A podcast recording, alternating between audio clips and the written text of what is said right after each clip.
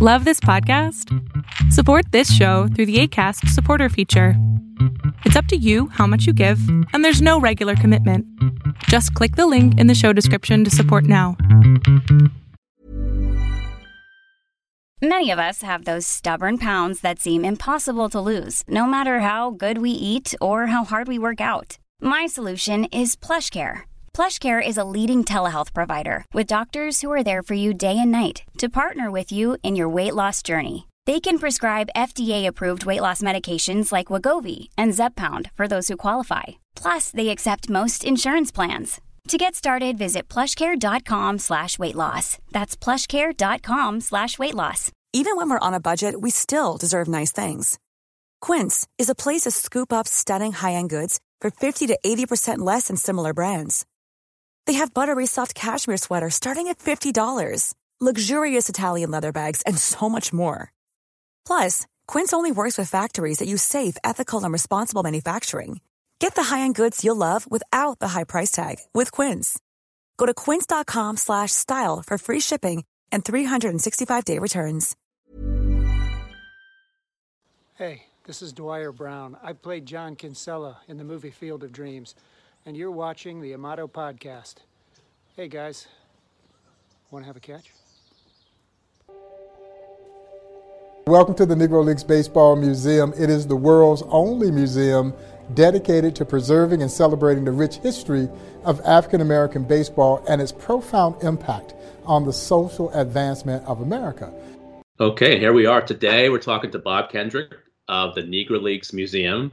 Uh, sports obviously can help many people through some hard times. I like to turn on baseball; it takes your mind away from everything. So hopefully, this helps a lot of people out today. Uh, Bob is the president of the Negro Leagues Baseball Museum. You've also served as executive director of the National Sports Center for the Disabled in Kansas City, which is awesome. Um, you started a relationship with the museum during his 10 year newspaper career with the Kansas City Star, uh, where he and his department won many of, awards. Uh, the Negro League Museum is the world's only museum preserving and protecting the history of the uh, African American baseball players and leagues. So, welcome. I appreciate you coming on today. Ryan, thanks for having me, man. Could you could you tell everybody just about the museum who may not know? Well, it's as you mentioned in your lead, is the world's only museum dedicated to preserving and celebrating the rich history of African American baseball, and as we like to say, its profound impact on the social advancement of America. And, and quite frankly, Ryan, I really think it's that latter statement that grabs the hearts, the minds, the imaginations now of the thousands of people who come to see us every year. I believe the work that we've done over the last, wow, we've been at this now for 30 years. And, and so the work that we've done over that time span, I think people come now to the museum expecting to meet some pretty good baseball players. And, and of course, man, you're going to leave not being disappointed. You're going to meet some of the greatest baseball players to ever put on a baseball uniform. But by the time you walk away from that experience, I truly believe that you walk away with an even deeper richer appreciation for how great this country really is. Because as I tell my guests, the story of the Negro Leagues could have only happened in America. And so, even though it's anchored in the ugliness of American segregation, a horrible chapter in this country's history, out of segregation rose this wonderful story of triumph and conquest. And man, it's all based on one small, simple principle. You won't let me play with you, then I'll just create a league of my own. And, and the museum documents this incredible story. And amazingly, Ryan, it is a story that had basically been omitted from the pages of American history books. So countless generations of us went through our own formal educations without knowing one of the most significant chapters, not in baseball history, but in American history. And I think that is what grabs folks when they come there and, and, we take you on this very nostalgic journey back in time. And, and you get to see how this unfolds. And you get to see the pride and the passion and the perseverance that these incredibly courageous athletes demonstrated in the face of adversity to play the game that they love. And what I say oftentimes is you don't have to be a baseball fan to appreciate the Negro Leagues Museum. Because if you are a fan of American history, you're going to love the Negro Leagues Baseball Museum. If you are a fan of the underdog overcoming adversity to go on to greatness, you're going to love the Negro Leagues Baseball Museum. But man, if you're a baseball fan to boot, you are, as like we say in Georgia, you're in hog heaven because you get the best of all of those worlds. And so, you know, I say oftentimes as baseball fans, we were cheated. We should have seen all the great stars be allowed to take the field at the same time. But we introduce you to those unsung heroes, their love of the game, this amazingly successful black business enterprise that was Negro Leagues baseball. And that is so profound. And a lot of people, it is lost on them until they come to the Negro Leagues Museum. So I, I was fortunate enough. So I learned first about the Negro Leagues because I collected sports memorabilia and uh, baseball cards. And I was so lucky to be able to meet a lot of these players at uh, reunions. And uh, I believe I met, uh, I know I know, I know I met Buck O'Neil a few times. Um, and I believe it, it, was at the All Star game uh, one year in Philadelphia here. Um, yep, uh, many years ago. So uh, you talked about it in a video I saw when when we're going to talk about Buck O'Neil later. But when you met him, uh, you know the type of people that just make you feel good. Yeah. Um, yeah. Without really saying much, he was one of those guys, and we'll talk about that later. Um, so everybody knows about Jackie Robinson. He, he, you know, he was the first player to break the color barrier, but there were so many players um, before him, and that's who we're going to talk about today. Um, could you take us way back and just explain how how the first league actually started? Yeah, the official Negro National League began here in Kansas City in 1920, which is why we're celebrating the 100th anniversary of the birth of the Negro Leagues. They were formed here, Ryan, on February 13, 1920, Andrew Rube Foster led a contingent of eight independent black baseball team owners into Kansas City. They met at the old Paseo YMCA, and out of that meeting came the birth of the Negro National League, the first successful organized black baseball league. Now, there had been other failed attempts to do a, Negro League, but in 1920, Rube Foster had the juice. He had the magic, he had the wherewithal to actually get this done. And then the Negro Leagues would go on to operate remarkably for 40 years, from 1920 until 1960. And as you can well imagine, that surprises a lot of people because you instantly relate what you had just mentioned the fact that Jackie Robinson breaks baseball's color barrier in 1947. Yeah, 13 years after Jackie breaks the color barrier, the Negro Leagues are still operating and to some extent operating with a great deal of success. Now, by 1955, Negro Leagues baseball had become minor league at best because by then you had siphoned off so much of that young black talent and there was no replenishing system. And, and that is what ultimately led to the leagues to dissolve. But it took 12 years before every major league team had at least one black baseball player. So the Boston Red Sox will become the last team to integrate in 1959 when they signed a guy by the name of Elijah Pumpsie Green. And that would complete the integration cycle. By 1960, the Negro League ceased operations because, as I mentioned, by then the best young black stars had moved into the major leagues or into their minor league system, and there was no replenishing system. So the leagues then dissolved. Because I think at one point in time, Negro League owners thought that the major leagues might use them as a pseudo farm system. But quite frankly, they didn't need them anymore. After they had gotten that great black talent out of there, and now if you were an aspiring young African American athlete, you can now go right into the major leagues minor league system. So they didn't need the Negro Leagues anymore. And so essentially it became a fire sale for Negro League owners. You started to sell your star players to try and generate as much as you could before the business of baseball ended. Because it wasn't, the, and I should say the business of black baseball, because it wasn't a matter of if, it was simply a matter of when this was going to happen. When when uh, Rube Foster started that his league, uh, yeah. I mean that's a big that's a big gamble because you had um, you know Jim Crow laws and uh, how how did people um, when when they would come into town, you know, barnstorming or in the leagues or playing at different parks? How did they accept uh, everybody? Well, it was always challenging and interesting when they weren't playing in uh, cities where you had high African American population as they were traveling around the country. uh, particularly in the South and, and even in the East. As they went west, it was as much as more curiosity as it was, you know, this kind of Jim Crow like situation. Buck O'Neil would say when they go to places like Wyoming or Montana to play, where it had been so infrequent that you ever saw a black person, that a kid might come up to them and rub to see if it was going to come off because they've not seen a black person before. You know, obviously, as they were traveling the highways and byways of this country, is really where the challenge came in for them. And I think sometimes when we look at the story of the Negro Leagues, the baseball field was their sanctuary. That it's everything that occurred in between that time. You know, you might play, they were playing in so many major league stadiums, man, where they couldn't even use showers you know, or you couldn't find a place to eat or have a place to sleep. Those were that's where the challenge really came in, not the baseball piece of it.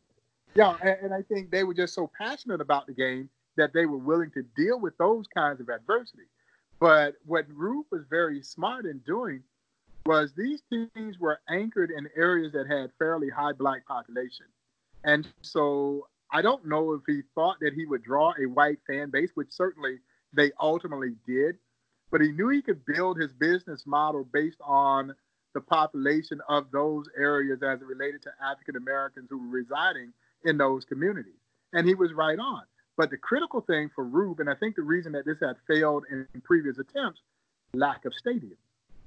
Rube finally figured out how they could get access to stadiums. And, and, and, see, that's the fundamental difference between the Negro Leagues and the Major Leagues was finances. The major leagues were certainly better funded than the Negro leagues, and they had their own stadiums. There were only a handful of Negro League teams that ultimately would have their own ballpark.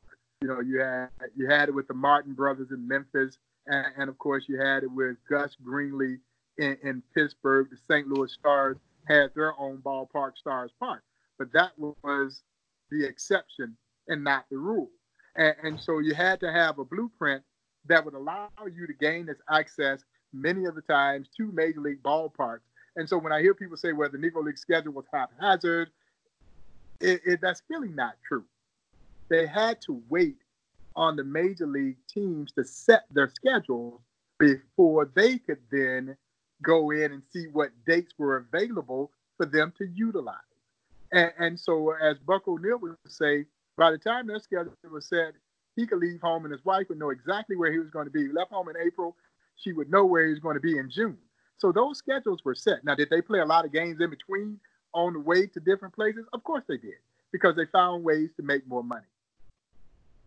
So, and we're talking big crowds. This this is not, oh. you know, a bunch of guys just going out onto the sand lot and playing for 15, 20 people. We're oh, talking crowds of up to you know fifty thousand people for for, yeah. for their All Star games. All-Star game, All Star games in Chicago, drawing over fifty thousand people. Games in New York, you know, at Yankee Stadium, forty plus thousand people.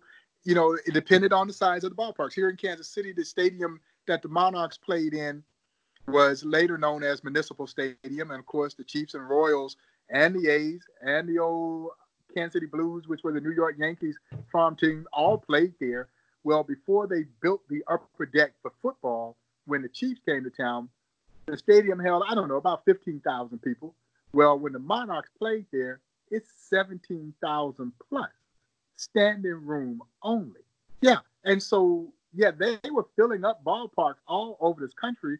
And they, in many cities, were outdrawing Major League Baseball teams. And, and so, no, that's why I say this was big business black owners were making pretty good money from the success of black baseball. The players were making a decent living playing the game that they loved. And we're talking not just African American players, there was uh, as well. It's included in your museum. We're talking Cuban Cuban players oh, yeah. also were involved and in the Hispanic, league.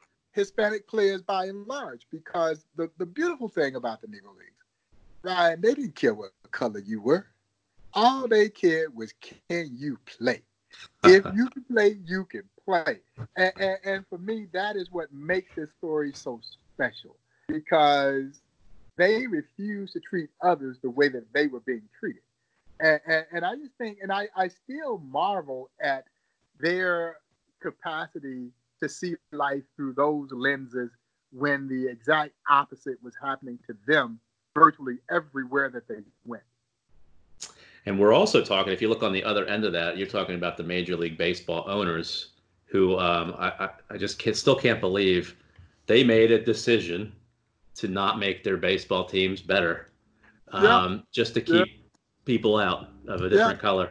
Yeah, it, it, it's almost impossible for us to fathom, you know, for those of us who are beyond that era of Jim Crow.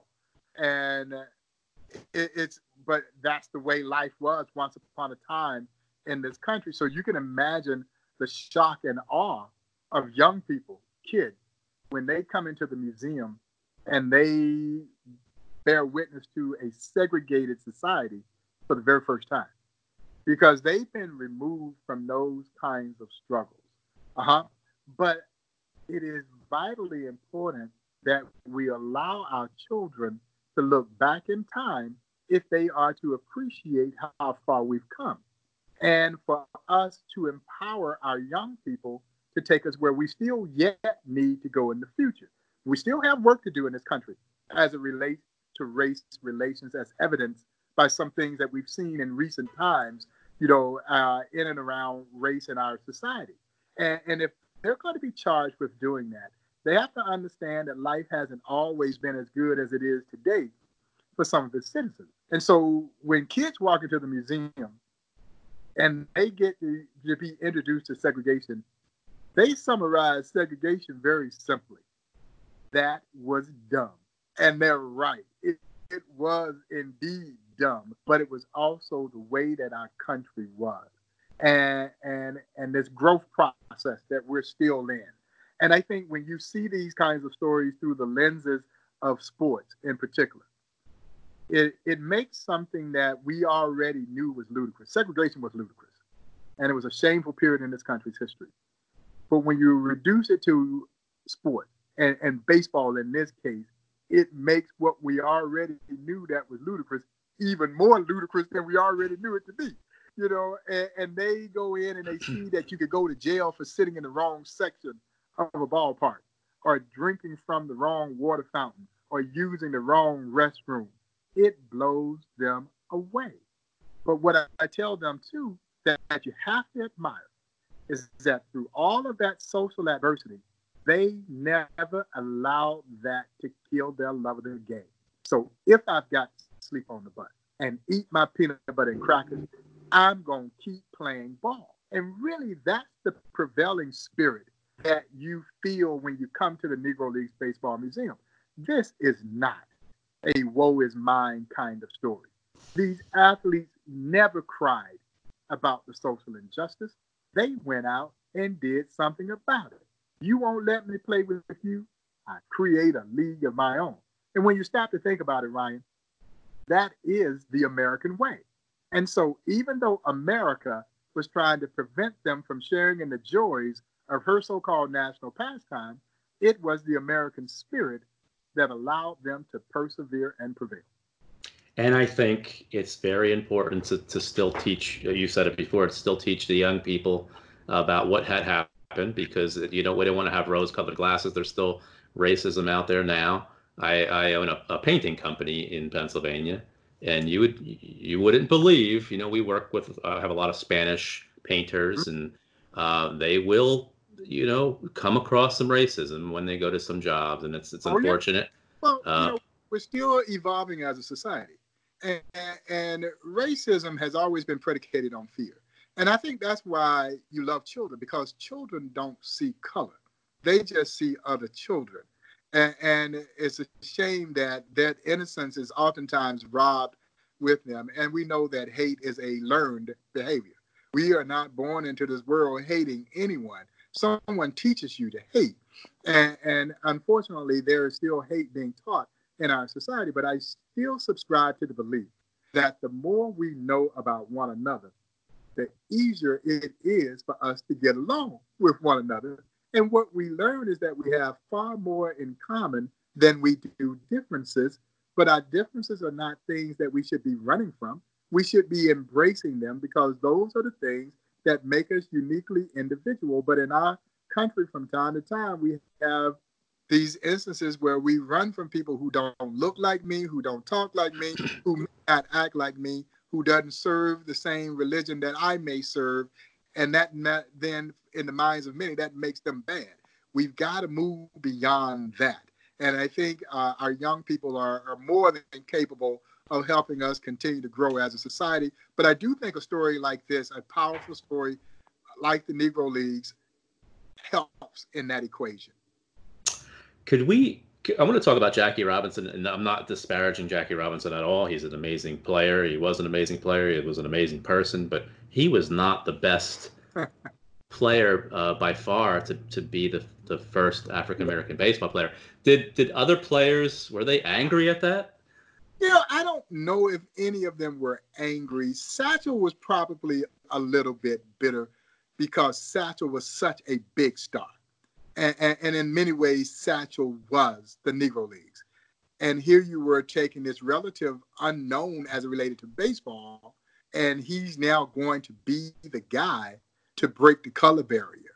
Um, and so, yeah, I, I would imagine that there were a few guys who lamented the fact that they wish this had happened in their prime.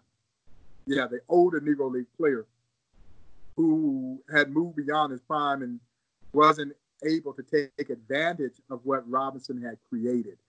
There's always a little bit of professional jealousy because I think there probably were guys who felt, hey, man, I'm just as good as he is. You know, why not me? But I think the more majority of the players understood the, the gravity of this situation that Robinson was about to embark upon. And so this was more than just being good. Yeah, no, no. This this was about having the fortitude, having the mental toughness, everything that needed to take place to deal with the social adversity. The baseball playing was just only one aspect. And, and it speaks volume to how talented Jackie Robinson was that he turned himself into a, a Hall of Fame caliber baseball player because he was a much better basketball, football, track athlete than he was baseball player. So you're absolutely right. There were other Negro League players who were far better baseball players than Jackie Robinson, but Jackie Robinson was the right man to be the first because you cannot fail. Failure is not an option because if the first guy fails, there is no second guy. And so we don't know how long it may have been before another black or Hispanic athlete would have gotten that opportunity to play in the major leagues if Jackie fails. And so there's an insurmountable amount of pressure on that first guy. Yeah. Mm and, and, Jackie had the makeup, the wherewithal to deal with both sides of this. And, and so he was the right guy. And that doesn't mean that there weren't others who could have done. I certainly believe that Monte Irvin could have done. Monte had the same pedigree as Jackie. And, and quite frankly, Monte was a far better baseball player than Jackie Robinson. Monte Irvin was a superstar in the Negro League. But Monte had just gotten back from World War II. So Ryan, he was suffering from what they called then shell shock. Today we would call it post-traumatic syndrome. And, and, he was also having contract squabbles with Effa Manley, who wasn't necessarily a big fan of Branch Rickey. And, and so Monte turned down the opportunity, but Monte Irvin was the owner's choice to be the first. But Monte was college educated as well, he had served in the military. He was married. So he had that same standard and pedigree that Jackie had. So I certainly think Monte Irvin could have done it. Obviously, Larry Doby goes over several weeks after Jackie, and, and he had the same pedigree. Now, Doby was a lot more soft spoken. I think sometimes misinterpreted in the Robinson experiment is that people think that Jackie was quiet or docile or soft. Oh, no, you got the wrong guy. No, no, Jackie was fiercely competitive. And as the late great Buck O'Neil would say, Jackie Robinson could duke and he would duke. He'd knock you on your rump. But you know, he humbled himself for the greater good to do what was necessary. And in doing so, he not only changed the game, he changed our country for the better. Before we get into the players, uh, which I, I, do want to do, uh, could you tell me how, how did the museum get started and did you have any struggles at that oh, time?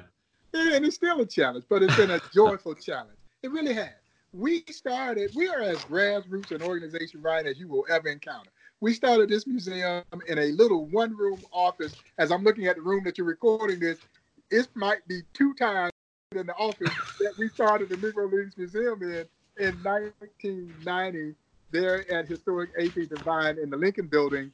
And guys like the late great Buck O'Neil and other former Negro Leaguers who were still with us at that time literally took turns paying the monthly rent to keep that little office open. And that's how we got started. That was 1990.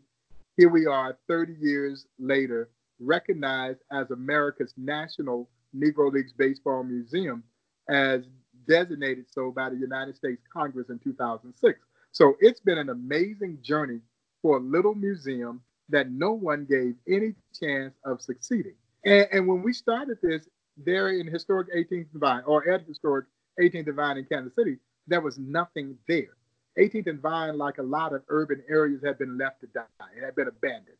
And, and you can look at the demise of the Negro Leagues that triggered the death of so many of those urban communities. You see, wherever you had successful black baseball, you had thriving black economies.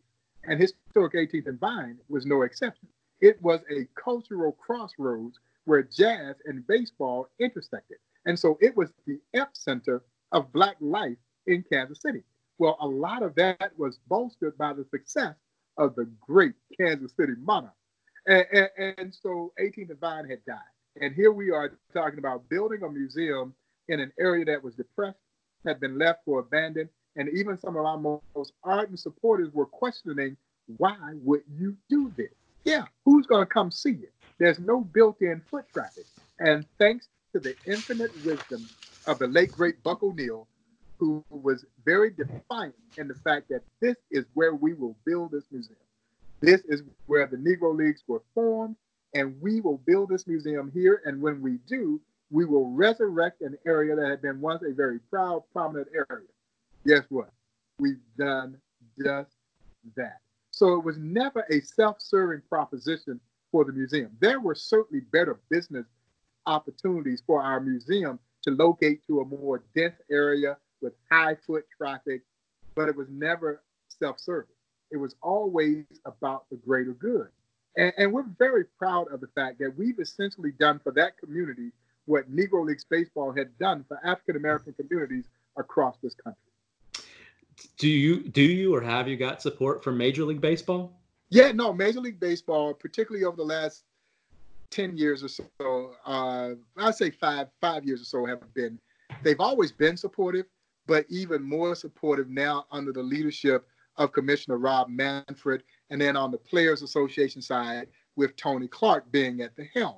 And, and so we've seen a different level of embracement with both arms of the heads of our industry.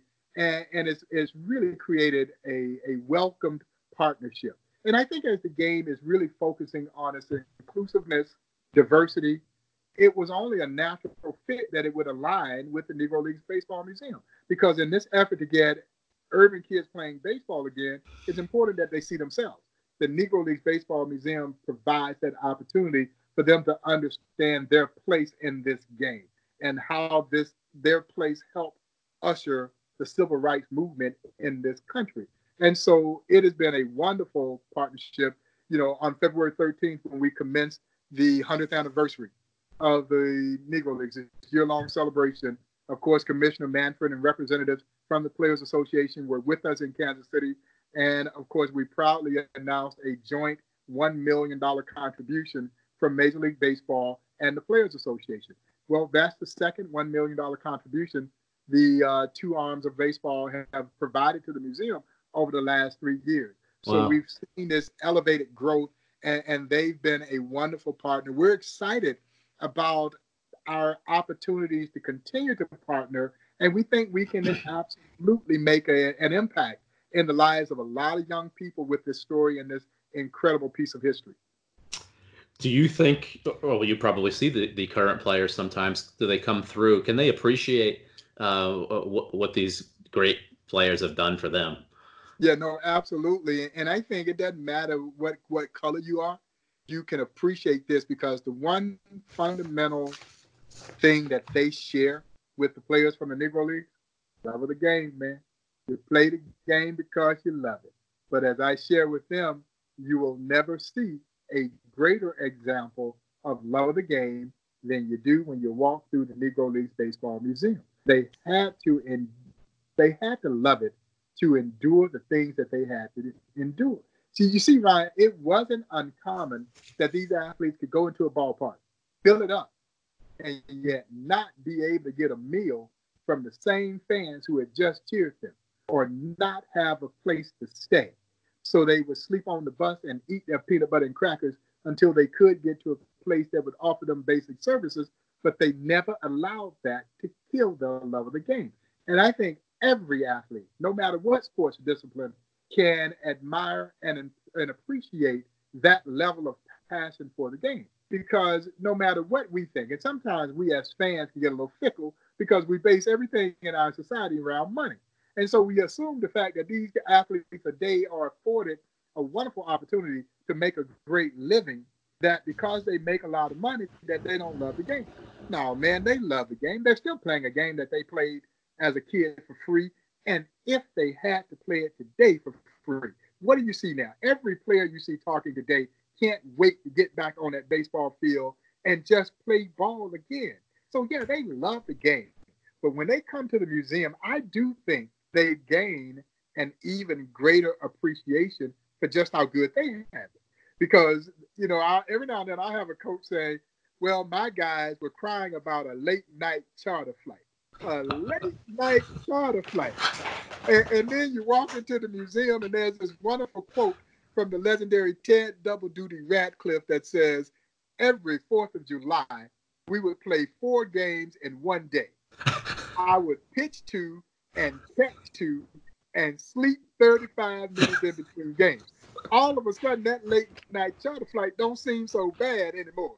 And so you do gain a perspective. And I think that is important too. And again, they have a natural appreciation because they know how difficult this game is to play. And then all of a sudden, they're meeting these new baseball heroes and they're hearing these incredible stories of the incredible feats of the likes of the Josh Gibsons and the Satchel Paiges and the cool Papa Bells of the world. Awesome. So I, I want to just go through a, a bunch of names uh, and just kind of play the name game with you. Uh, a lot of these names people are going to know because they're the popular names, but that, there's a lot of others. Uh, oh, so, so you know, so, there were so many that played in the Negro Leagues, man. And and the one thing I keep telling guys, telling folks all the time, they could play. They could absolutely play. The talent in the Negro Leagues would not take a backseat to any league. Exactly, and it, you know, Josh Gibson's my first one and you know uh, he was nicknamed the Black Babe Ruth, and we're gonna have some other nicknames in there, but uh, it, it, it could have been reversed, right? Babe Ruth could have been. Oh, absolutely, because they do that by comparison. Because you know you knew everything about the major leagues, so they want people to gain kind of a comparison, and, and so that's what you'll see. You'll hear guys say, "Well, Josh Gibson was the Black Babe Ruth," but then you'll hear the counter of that. Well, Babe Ruth Gibson was so good, the people that saw Gibson will say that Ruth was the white Josh Gibson. And, and I think what they're trying to do is draw this parallel to let people understand how good these players were from the Negro League by comparing comparing them to a contemporary in the major league that we know virtually everything about. Gibson was incredible. Gibson was absolutely incredible.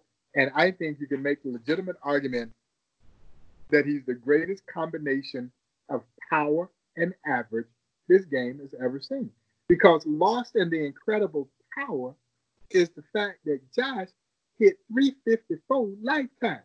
Yeah, lifetime batting average of 354. And in head to head competition against major leaguers in countless exhibition games, he hit over 420. And, and, and, and what makes it even more remarkable he was doing this as a catcher. You know, as you well know, catchers don't do that. No, they don't do that. And so Gibson, I don't know if if for my from for me, I think Josh is the greatest baseball player of all time. Now that distinction normally goes to the center fielder because that's that glamour position. That's why you hear the Willie Mayses and the Mickey Mantles and and in the Negro Leagues the Oscar Charlestons of the world because most people have this affinity for the center fielder. That's that glamour defensive position. But what Gibson did as a catcher, and I, I mean he dominated on both sides. on offense and defense is virtually unheard of. Yeah. And, and so, but he was incredible. I don't know if there's any more myth, lore, or legend surrounding any two athletes than Satchel Paige and Josh Gibson. But when you see the images of Gibson, you can see the power in the picture. You can see, you know, this this ain't made up. No, this power is very real. Yeah, I, I mean, I would have just loved to have seen him swing that bat. Who would you have compared him to, uh, uh size wise? Bo Jackson. Bo Jackson. If you can imagine Bo Jackson as a catcher, that was Josh Gibson. Wow. You know, about six foot six one, two twenty, ripped, just ripped, just absolutely ripped, but big, powerful forearms, big, powerful thighs, trademark rolled up left sleeve. Brian, the man swung a 40 ounce, 41 inch bat, man. And, and, he ain't choking up on it. He got it gripped down below the knob. But he was so compact and so quick to the ball. As Buck said, the ball just exploded off of his back. Wow. You you named my second person. You're kind of reading my mind. Oscar Charleston. Yeah. Well, see, that's one of the names that is not as popular in lore because people don't know that much about Oscar Charleston. But Buck O'Neil and many of the old timers from the Negro Leagues, they say without hesitation that Oscar Charleston was the greatest baseball player ever. Not black baseball player, but the greatest baseball player. The old timers say that he was Willie Mays before we ever knew who Willie Mays was. Charleston was the consummate five tool guy. Hit for power, hit for average, could field, could run, could throw. In 1921, he led the Negro Leagues in home runs, triples, doubles, stolen bases, and batting average in the same season. And again, for those who will be listening and watching, and if you're a fan of the history of our sport, he was compared to have the defensive abilities of Tris Speaker, the tenacity of Ty Cobb. He was mean, he'd fight you. And the bat of Babe Ruth rolled into one dynamic package. And my dear friend, the late great Buck O'Neil, says he never saw a center fielder who could go back on a ball the way Charleston could. Said, including me, said he had uncanny instinct. Just seemed to know where that ball was coming down right off the crack of the bat he was an explosive player. He had great speed, great power, great arm. There was nothing that Charleston could not do, but he's not that household name. Yeah, he's not that household name. And so that is one that surprises people quite often. He's in center field at the Negro Leagues Baseball Museum on our field of legends. Awesome. I'm looking down my list right now. I'm going to get through these names, but at the end of each one, it says Hall of Fame 77, Hall of Fame 2006, Hall of Fame 2006, Hall of Fame 87. So, I mean, uh, I'm glad they were, uh, uh, you know, recognized that way as well. Yeah. Um, how about Buck Leonard? That's a good name. Most believe the greatest first baseman ever. He was compared to Lou Gehrig, believed to have greater defensive abilities than Gehrig.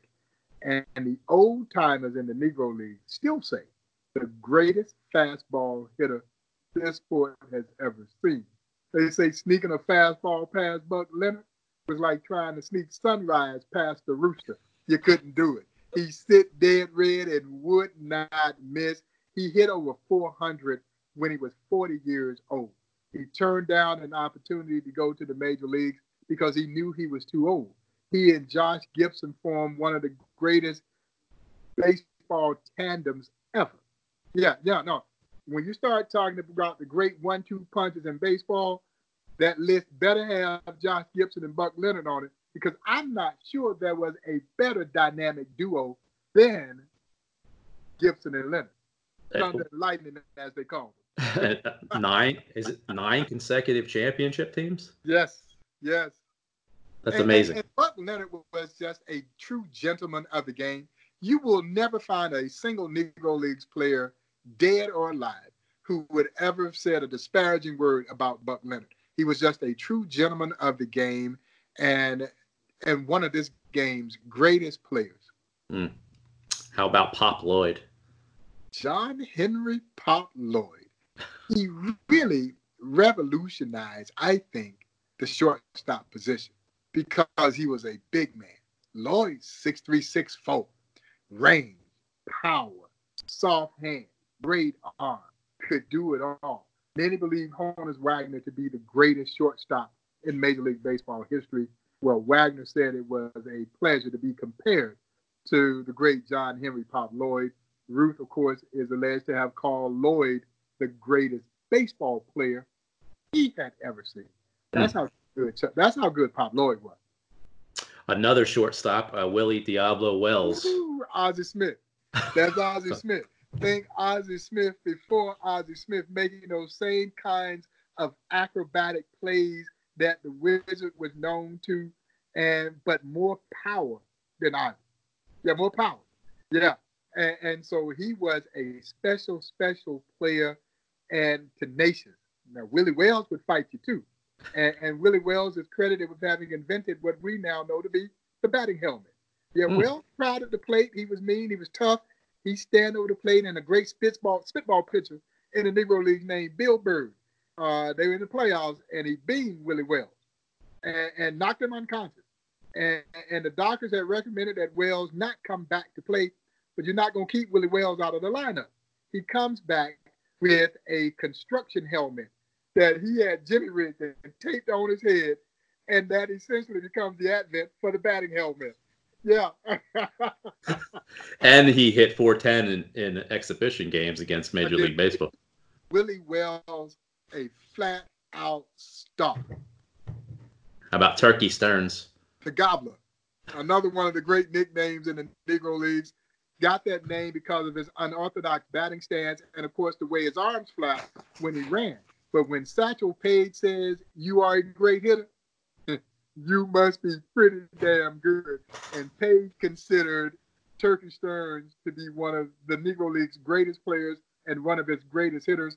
And Cool Papa Bell was quoted as saying, if Turkey Stearnes is not in the Hall of Fame, no one should be in the Hall of Fame. Wow. And we talked about Monte Irvin uh, yeah. earlier just a great player. I mean, he played he played in the major leagues, obviously. Hall of Fame, 1973. I, I, wish I wish that Major League Baseball had gotten Monte Irvin when he was 20, 21 years old. There was absolutely nothing that Monte Irvin could not do. Yeah, it, it, it's it's amazing. And the great Roberto Clemente idolized Monte Irvin. And yeah, Roberto Jr. told me that his father when Monte Irvin was playing in Puerto Rico, that his father would carry Monte Irvin's uniform to the ballpark. And if you carried the player's uniform, they let you in for free. And that it was Monte Irvin that gave his father his first real baseball glove. And that his father idolized Monte Irvin. And as fate would have it, the two legends would go into the National Baseball Hall of Fame on the same day. Of course, Roberto posthumously, because he had passed away in that tragic plane accident, helping other people, and his idol, Monte Irvin, going to Hall of Fame on the same day. Amazing. It is.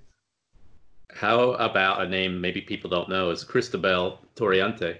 Yes, yes. Uh, they say Cristobal, Cristobal Torriente. Great ball player. Again, another one of the legendary Cuban players that played in the Negro League. And again, C.I. Taylor uh, was quoted as saying he saw walking down the street and said that that was a player that was a baseball team by himself.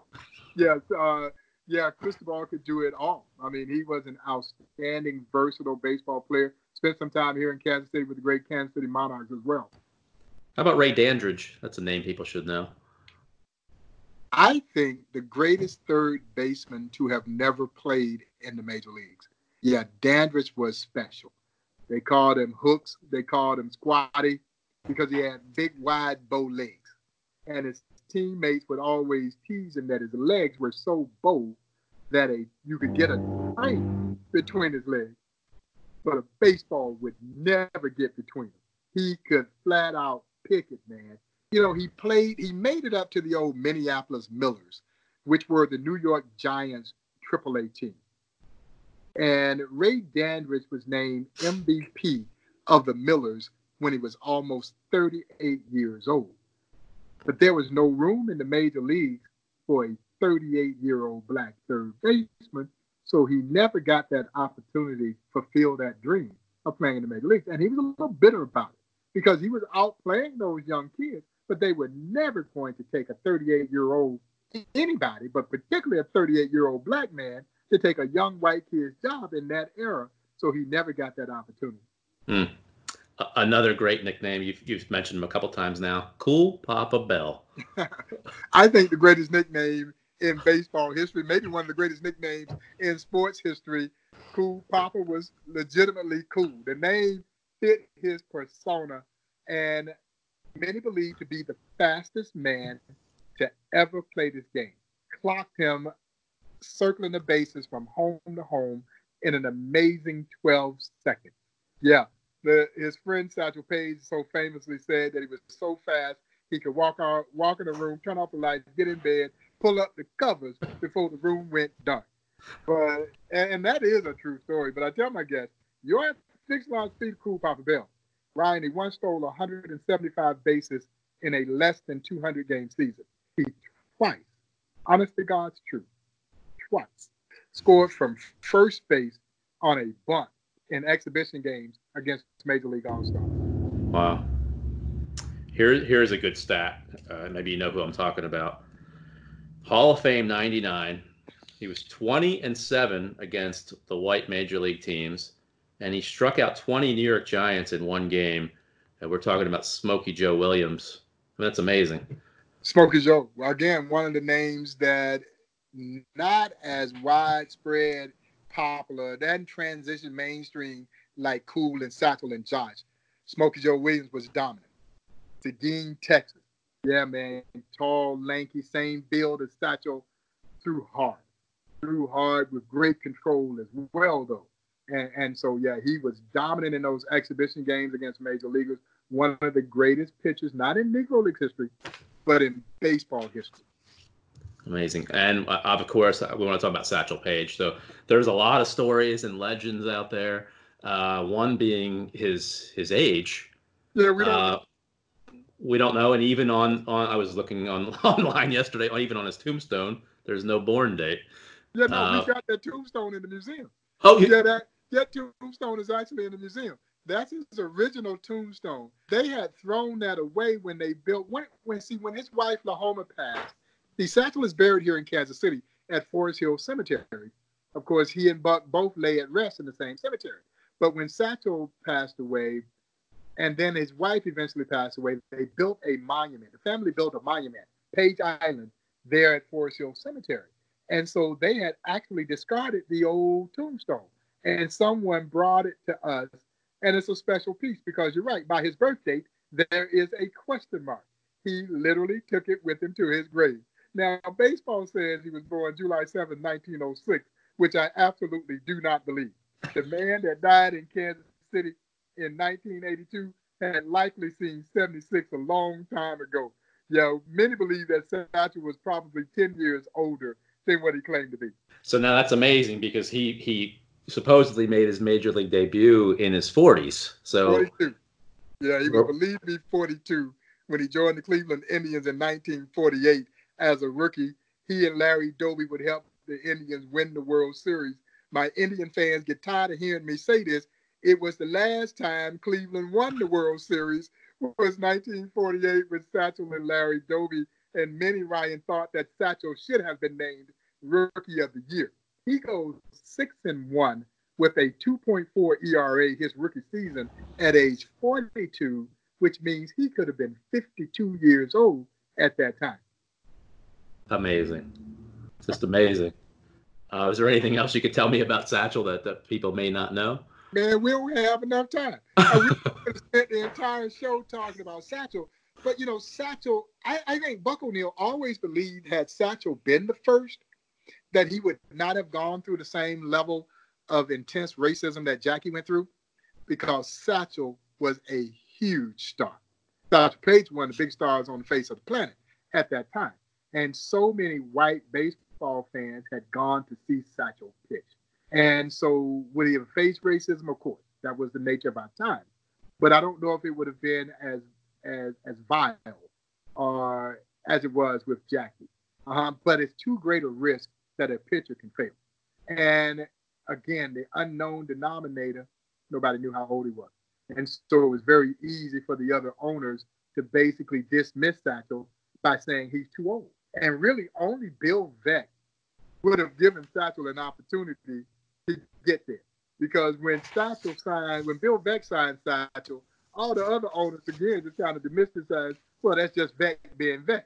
You know, he's being aloof. And I remember we've got a quote from uh, the publisher of the Sporting News, uh, who Spinks, who said, I mean, he was just really mean spirited about Bill Veeck signing Satchel. You know, basically said, had he been white, you never would have signed it. And Bill Veeck's counter was, had Satchel been white, he'd have been in the major leagues well before that. that was a good story. Um, I know you speak very, very fondly of Buck O'Neill, and that's the last player I wanted to talk about. Could you tell me just what he meant to um, to you and to the to the yeah. museum, really? Man, everything, everything. He was my friend, my mentor, my confidant. You know, he was the heart and soul of the Negro Leagues Baseball Museum. He was perhaps the greatest ambassador of this game, black or white. Buck O'Neil just loved the game of baseball, whether he was talking Negro Leagues, Major League, college, international baseball. It didn't matter. He just loved talking baseball and he loved promoting our great game. And I say this with no disrespect to anyone who have, who have had a hand in helping build this great museum in Kansas City, the Negro Leagues Baseball Museum. It is the house that Buck built. In New York, you had the house that Ruth built. In Kansas City, we have the house that Buck O'Neil built, and it is the Negro Leagues Baseball Museum. And, and so when we lost Buck in 2006, to use a bad baseball equation, you cannot take your power hitter out of the middle of your lineup and think that you're going to be as offensively effective as you were. You have to find ways now to manufacture some runs, and that's what we've tried to do since we lost O'Buck. But his spirit is still there, as you can well imagine. It's not a single day that goes by that I don't think about my friend Buck O'Neil. I draw strength from his incredible spirit, and you know, and it's a tremendous honor for me to be carrying on in his footsteps and to have his shadow loom large over me. And I think some people would, I don't know, not necessarily want to carry the weight of Buck's shadow. For me, it is an honor to walk in the shadow of Buck O'Neil. And, and I think for our entire team at the Negro Leagues Baseball Museum, everything that we do is to help predicate the legacy and memory of Buck O'Neil. I don't ever want people to forget Buck.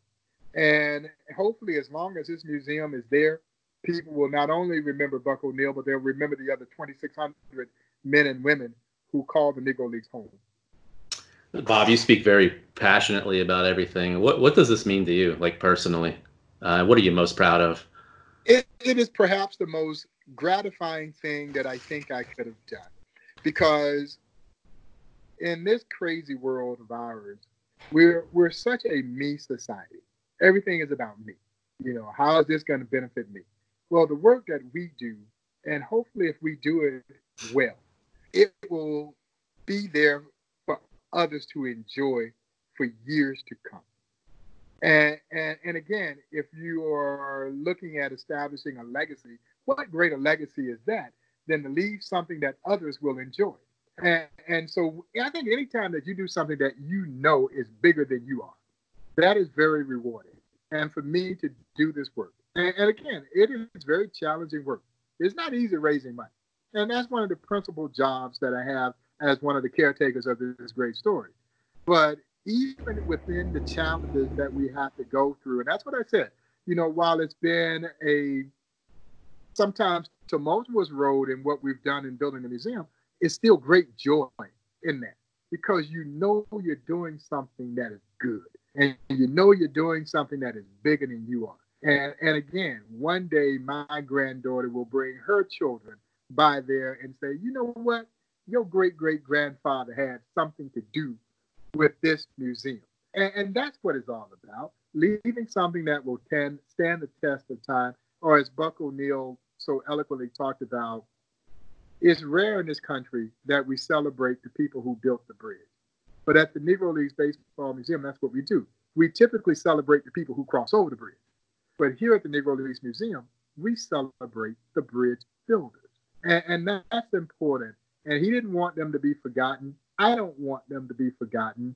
And, and I hope with the, the support that we're getting from so many people around the country, particularly in this very difficult time as we're going through this coronavirus scare, that we will be able, this museum will come out of this just as strong as it was before we went into it. We'll get back to moving to the business of celebrating the 100th anniversary of these Negro Leagues and laying the foundation for this museum to be there for people to enjoy and hopefully be positively impacted by the messages, the transcending messages that are so prevalent as part of the story. How I know the museum is closed now, but how how can how can people reach out, get more information, help help you out? Yeah, no, we you can follow me on Twitter at NLBM NLBMPrez, Instagram the same same handle NLBM NLBMPrez. Of course, we're on the World Wide Web at NLBM.com. We've got a pitch in program that we just launched over the last couple of days where we're challenging people while we're closed to make a contribution of $10 or more, but we're then going to pay it forward. So for every, basically an admission to the museum, and for every admission that we generate through this effort, we're going to pay it forward by allowing students to come to the museum for free. So when huh. we open, and, and so we've gotten a really good response from that kind of grassroots challenge as we try to navigate being shut down, but we're not shut out. We won't be shut out. And, and, I'm excited about that. And again, it gives you great, I mean, it just fills your heart with joy to see so many people respond to this kind of effort that will certainly allow the museum to kind of be healthy and whole when we come out of this coronavirus situation. Well, that's a great idea. So I will put all the links up so people can go find it. Uh, Bob, they have the right person uh, in your place right there, which is you. Um, I mean, boy, I wish if everybody was so passionate about what they did as you are, uh, we would be in a, a lot better uh, world. Um, so, well, you know, I tell you, Buck, you know, one thing that Buck would always say, man, he says, if if you find a job that you love, you will never work a day in your life. And and again, you know, we have great challenges, and some days are not as good as others. But for by and large, man, the work that we do is so gratifying, and we just appreciate the opportunity to hopefully allow the legacy of the Negro Leagues to play on long after there are no Negro League players left to attest to the story, long after I've passed on, that this story will live on to inspire others. Uh, last question Are there many players still around? No, we, we guesstimate about 100 or so. And most of them, Ryan, are what we call the young Negro Leaguers. They're the ones who played at the very tail end of the Negro Leagues. Uh-huh. So it's not a matter of if, it's simply a matter of when. They're all going to be gone. But their mm. story should not die when that last Negro Leaguer leaves the face of this earth. Awesome. Well, we'll throw all your links up. I appreciate it, Bob. I could talk to you all day because I have uh, probably 50 other players on my list, but part two maybe one day. Absolutely. Absolutely. I appreciate it. Yeah, man. You're so welcome. Thanks for having me. Thank you. Hi, I'm Daniel, founder of Pretty Litter. Cats and cat owners deserve better than any old fashioned litter. That's why I teamed up with scientists and veterinarians to create Pretty Litter. Its innovative crystal formula has superior odor control and weighs up to 80% less than clay litter. Pretty Litter even monitors health by changing colors to help detect early signs of potential illness. It's the world's smartest kitty litter. Go to prettylitter.com and use code ACAST for 20% off your first order and a free cat toy. Terms and conditions apply. See site for details. Hold up. What was that? Boring. No flavor. That was as bad as those leftovers you ate all week. Keke Palmer here, and it's time to say hello to something fresh and guilt-free. Hello Fresh. Jazz up dinner with pecan-crusted chicken or garlic butter shrimp scampi. Now that's music to my mouth. Hello Fresh. Let's get this dinner party started. Discover all the delicious possibilities at hellofresh.com. Imagine the softest sheets you've ever felt. Now imagine them getting even softer over time. That's what you'll feel with Boll and Branch's organic cotton sheets. In a recent customer survey, 96% replied that Boll and Branch sheets get softer with every wash. Start getting your best night's sleep in these sheets that get softer and softer for years to come. Try their sheets with a 30-night guarantee. Plus, get 15% off your first order at bollandbranch.com. Code BUTTERY. Exclusions apply. See site for details. Hey, everybody, thanks for listening to my podcast. If you're looking for social media content for your contracting business, painting contractors, carpenters, electricians, any type of contractor, please check us out on Instagram at Amato Media or check us out on LinkedIn. We can definitely help you all out. So, have a great day.